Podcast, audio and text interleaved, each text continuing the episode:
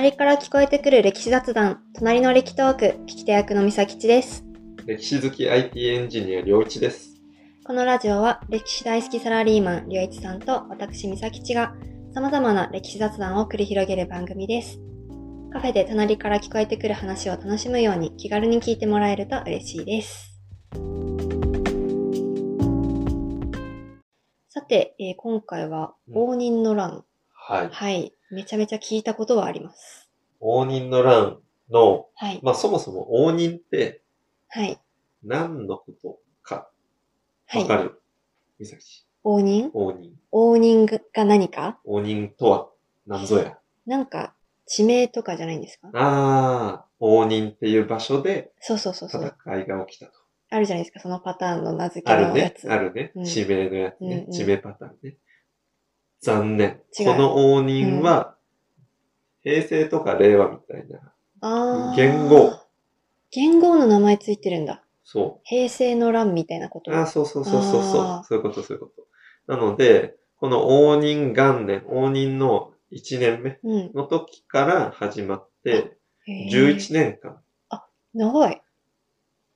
戦いが起きたっていうのうんうが、んこの応仁の乱っうんうていう名前の、まあ、由来になるん。とへえいうと。ころです。なんか応仁の乱ってめちゃめちゃ記憶には残ってるんですけど、うん何の戦いだったのか、あ誰と誰がやったのかとかも全部忘れちゃったんでよろしくお願いします。あ、これはね、やっぱり、誰かと誰かってうん、一人ずつ挙げる、まあ代表的な人を挙げるのは簡単なんだけど、うんただ、この人とこの人が東軍と西軍に分かれた、この人とこの人が東軍と西軍に分かれたっていうのが、うんたくさん、そのライバル関係の人たちがいっぱい出てくるから、多分分かりづらくなってて、ー、11年もやってるし。そうそうそうそう。じゃあ、その東軍と西軍に分かれたっていうのが、うんじゃあどういう人たちがたた対立関係にあったのかっていうところを、まあ紐解いていこうかなと思います。お願いします。まず、一人目、うん。エントリーナンバーワワン。ンは、将軍家、足利将軍家の人、おー、引きが続きご登場ですね。東軍と西軍に分かれて戦うことになります。うんうん。そもそも、この応仁の乱の、が起きたうん。原因として、うんうん。将軍家の次、誰が後を継ぐのか。はいはいはい。後継ぎ問題が、うん。まあ発端なんですうね。んうん。で、これは、足利義政っていう八代将軍、うん銀閣を建てた人ね。うんうん。この人の後を誰が継ぐのか。うんうん。で、一人目は、候補1が足利義美という弟、弟さん。うん。足利義政の弟が継ごうという考えが一つ。うん。で、もう一つは、その、本来だったら弟に継がせるって最初決めてたんだけど、うん決めた後にうん。生まれたうん。足利義政の息子、義久。息子。はいはい。このどちらが本当に後継ぎになるのかっていうので、まあ対立が起きたとうん。いうのが、応仁の乱の対立関係の一つ。うんうん。で、それ以外に応仁の乱で対立関係があったのは、うん。官令っていう、まあ将軍、足利将軍幕府の中のうん。ナンバー2のポジショうん。うん。ンの畠山家とか柴家っていう家があるんだけど、うんうん。それぞれの家の後継ぎを誰にするかっていうので、それも兄弟で割れたりうんうん。っていうことが起きたっていうのが、うんまあ、もろもろ重なって、うん。で、東軍と西軍に分かれたいうのが、この応仁の乱が、うんまあ、起きることになったきっかけですと。うんうん。で、この足利義美っていう義政の弟、うん。本当は、まあ、出家してたんだね、この人。あ、出家してたパターン。出家してたんだけど、なかなか足利義政に子供ができなかったので、うん。ちょっと私の次は、義美ね、弟ね。言って、呼び戻してきたのね、うんうん。そのタイミングの悪いことに呼び戻してきた後に、生まれてしまったうん。息子。うんうん。で、本当は義政は、まあもう最初に決めたから弟に継がせようって思ってたんだけど、うんうん。それに黙ってなかったのが奥さんですよ。義政も。うんうんうん。自分の息子に継がせたい。うん、日野富子っていう人。うん。この人が息子の義久にどうしても継がせたいとうん。いうことで、頼ったのが山野宗禅っていう、うん。まあ、中国地方を治める大大名。うん。うん。この人に私の息子を後継ぎにするために力を貸してっていうふうに頼んだ。うん。仲良しだったの？日野。そうそうそう。日野富子とは、まあいい関係を築いていたうんうん山田さんがうん。西軍っていうことで、はいはいそ。ちらについた。うん。で、逆に、弟の義見の方はそれに対抗する勢力として、うん。細川さんっおお、細川さん、聞いたことある。ていう人についた。うん。うん。で、まあこの二人がそれぞれの、まあ実質的な、まあ軍のうん。リーダー、細川さんと山田さん。うん。うん。この二人の、まあ対立関係ももともとライバル関係にあったっていうのもあって、うんその二人の対立にもなっていったっていう。ああ、なるほど、なるほど。うん。なんかいろんなものを含んで、こう、大きくなってる感じですね。だから最初は一つの家の後継ぎ問題だったのが、うん他の家の後継ぎ問題もそこに理由として絡んできて、で、うん。うん。なおかつもともとあんまり仲が良くなかった後継ぎ問題とは関係ない大名同士の争いもそこにくっついてきて、あいろんな理由が蜘蛛の巣の糸のように絡み合うことで、どれか一個が解決してもうん。他の問題が残るから。全然終わらなくて11年も続いちゃったっていう。そういうことで、まあ戦いが長期化してしまったってわけね。そっか。で、前の話からいくと、うん吉政もうん、こう、権力が落ちてるうん。から、うん。なんだろう。いや、やっぱりこっちが後継ぎビシってう。うん。うまくいく感じでもなかったってこと？だから、吉政の鶴の一声みたいなのはなかった。うん、で、うん。あんまり力が。そうですよね。効力が奥さん奥さんの方がなんかつ強いというか、うん奥さんも言ってますもんね。まあ、うんもともと吉政自身は、まあ、まあ平和にやってくれれば、うんあとは、あんまり俺は政治に関わりたくないやっていうタイプで、そうなんだ。うんうん。その代わりに文化面うん。にすごい積極的に興味を持って、だから、そのおかげで、その東山文化っていんう銀閣とか、あとはそういう書院作りうのんうん。懐建物とかね、かしい書院作り。あとはお茶とか、うん。角とか、いろいろそういう芸術方面に力を注いだ人だったけど、うん代わりに政治の方は将軍だけどおろそかにしてしまった。なるほど。で、応仁の乱か。うん。理って。いうところで、まあこの応仁の乱は、まあ11年も続く中で、まあ京都の町で戦うのって本来、まあ天皇も住んでる場所だし、うんうん将軍もいる場所だから、うん京都の町中で戦うって、あんまり戦いに向いてる場所ではないんだけど、うん。でもその街中でうんドンパチ戦うことになっちゃって、うんうで、京都の街って、まあ当時としては、まあ大都市だから、ん。うん。いろんな建物が密集して建ってるので、うん。あんまりその草原とか野原で大々的に、その戦いが、うんう武士同士の戦いが起きるっていうよりかは、まあ本当に戦えるのは、あの、道の、は道の幅の部分だけん。で、狭いな。ごちょごちょやるのが、なんかいくつかの路地でうん。行われるみたい5な。番の目でね、路地でそれぞれあるみたいな。で、わちゃわちゃして、なかなか、で、そこにもう10万とかっていう人たちが、それぞれね、うん。東軍も西軍も集まってくるから、あんまり戦いとして、ものすごい、あの、武士同士が切り合って戦いに決着がつくっていうのは、そもそも難しかった。うんうんじゃあどうしたかっていうと、ここでうん。うん。敵の陣地をうん。焼いてしまえばいいんだ。ってことになったね、放火。まあ建物は密集してるから、で、その建物を狙って放火すれば、まあ敵の軍は、まあ弱まるだろうう。うとか、んうん陣地が弱まれば撤退するだろうみたいな考えで放火をしていくのね。うん。で、片方がやり始めるともう片方放火し,、始めるっていうので、うんで、街は建物が密集してて全部木造でできているわけだから、そうですよね。何が起こるかって言ったら、もう京都の街中が火に包まれて、あ重要な建物もどんどんどんどん燃えてしまって、ーうんうん。で、まあ京都の街は荒れ果ててしまう。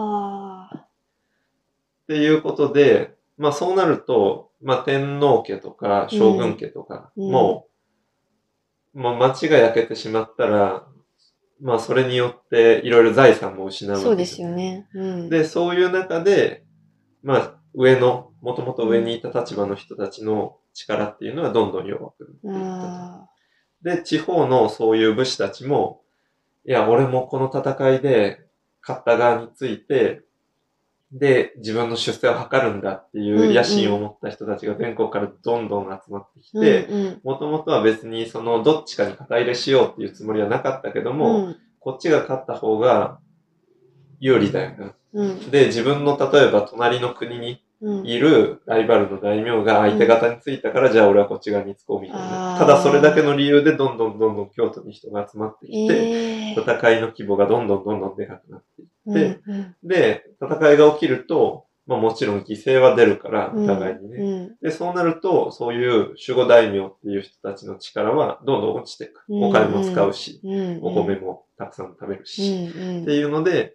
そういう上の人たちが、の力が弱くなってきたところに、うん。新しい力がうん生まれてくるっていうことで、戦国時代の始まりにつながっていくっていうことだね。ここから突入していくのか。そうそう。で、この戦いの中で、うんえー出てきた重要な存在がいて、うんうん。それは足軽っていう、足軽？ああ、聞いたことありますよ。足軽って、まあ、足に軽いってうん感じ、うん。まあ、その人たちって本来は、その、守護大名の元々の家臣になった人たちっていうわけじゃなくうて、ん臨時であくまで雇われた人。うんうんうん。で、じゃあその人たちは、もともと何してたのかっていうと、まあ、もともとは農民だったうんとか、うんそういう人が多くて。うん。で、応仁の乱の前って、大規模な干ばつ。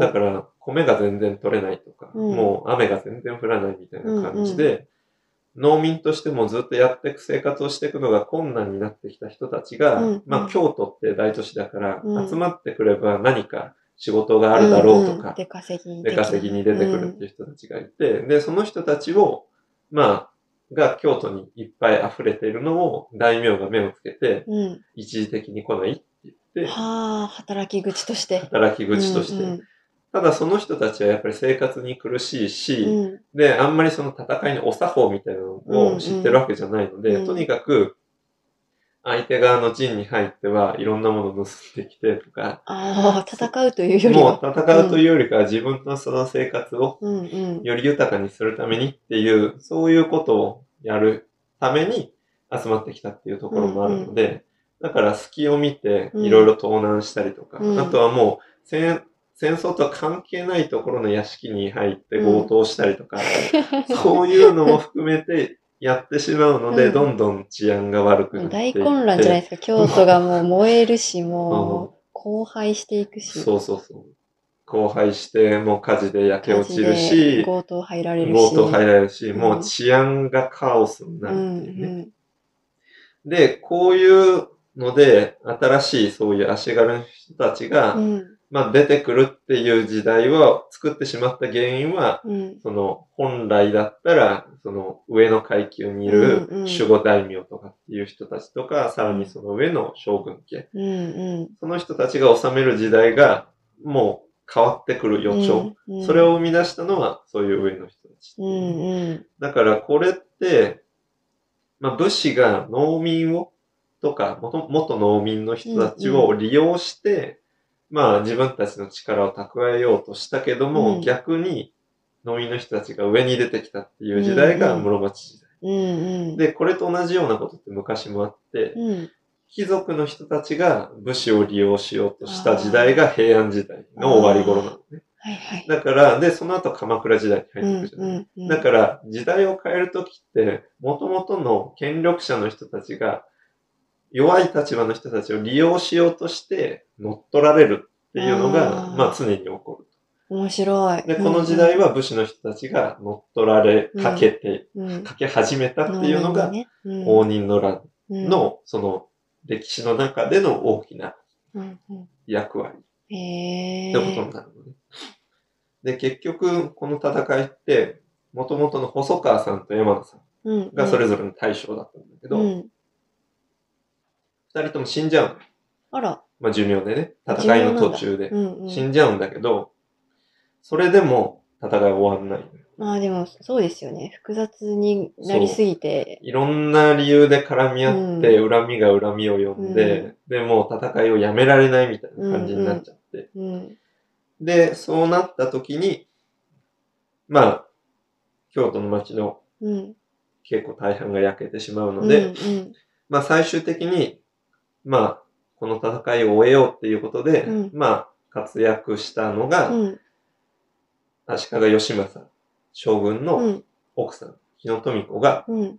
まあいろいろ、もともとその戦いを起こすときにうんお金必要じゃない。はいはいはい。そうですね。でも、大名の人たちももう十何年もやってると、うん自分たちの財産すべて使い果たしちゃって、借金するしかなくなっちゃって、うん。うん。で、その時にお金を貸してたのが日野富子って言われてて。強い。うん。うん。で、それで利子を取って、うんで、結構お金を持ってたっていうので、うん。まあそのお金の力も使いながら、まあみんなの言うことを聞かせていきながら調整していって、うん。なんとか、まあ最終的に、まあそれぞれ、まあここら辺でやめておこうっていう風に、うんまあそういうきっかけを作ったっていうことで、あまあ、戦いを起こした張本人の一人でもあるんだけど、ねうん最終的に終わらせたひ人でもあるーっていうことで、、あまあ結構この日野富子っていう人も、この応仁の乱の中では、うんまあ、キーパーソ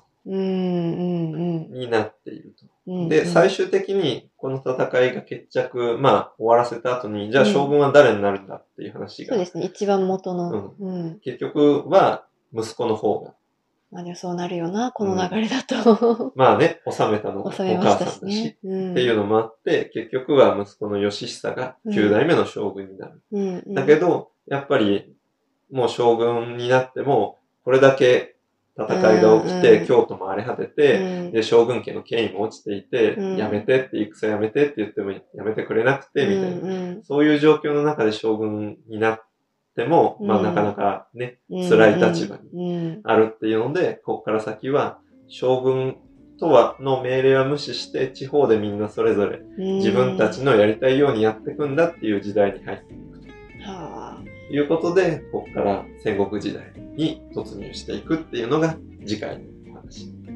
るほど。流れてますね、歴史が。流れてます。どんどんすごい勢いで加速してます。いや、今回もめっちゃ面白かったです。ありがとうございます。ありがとうございます。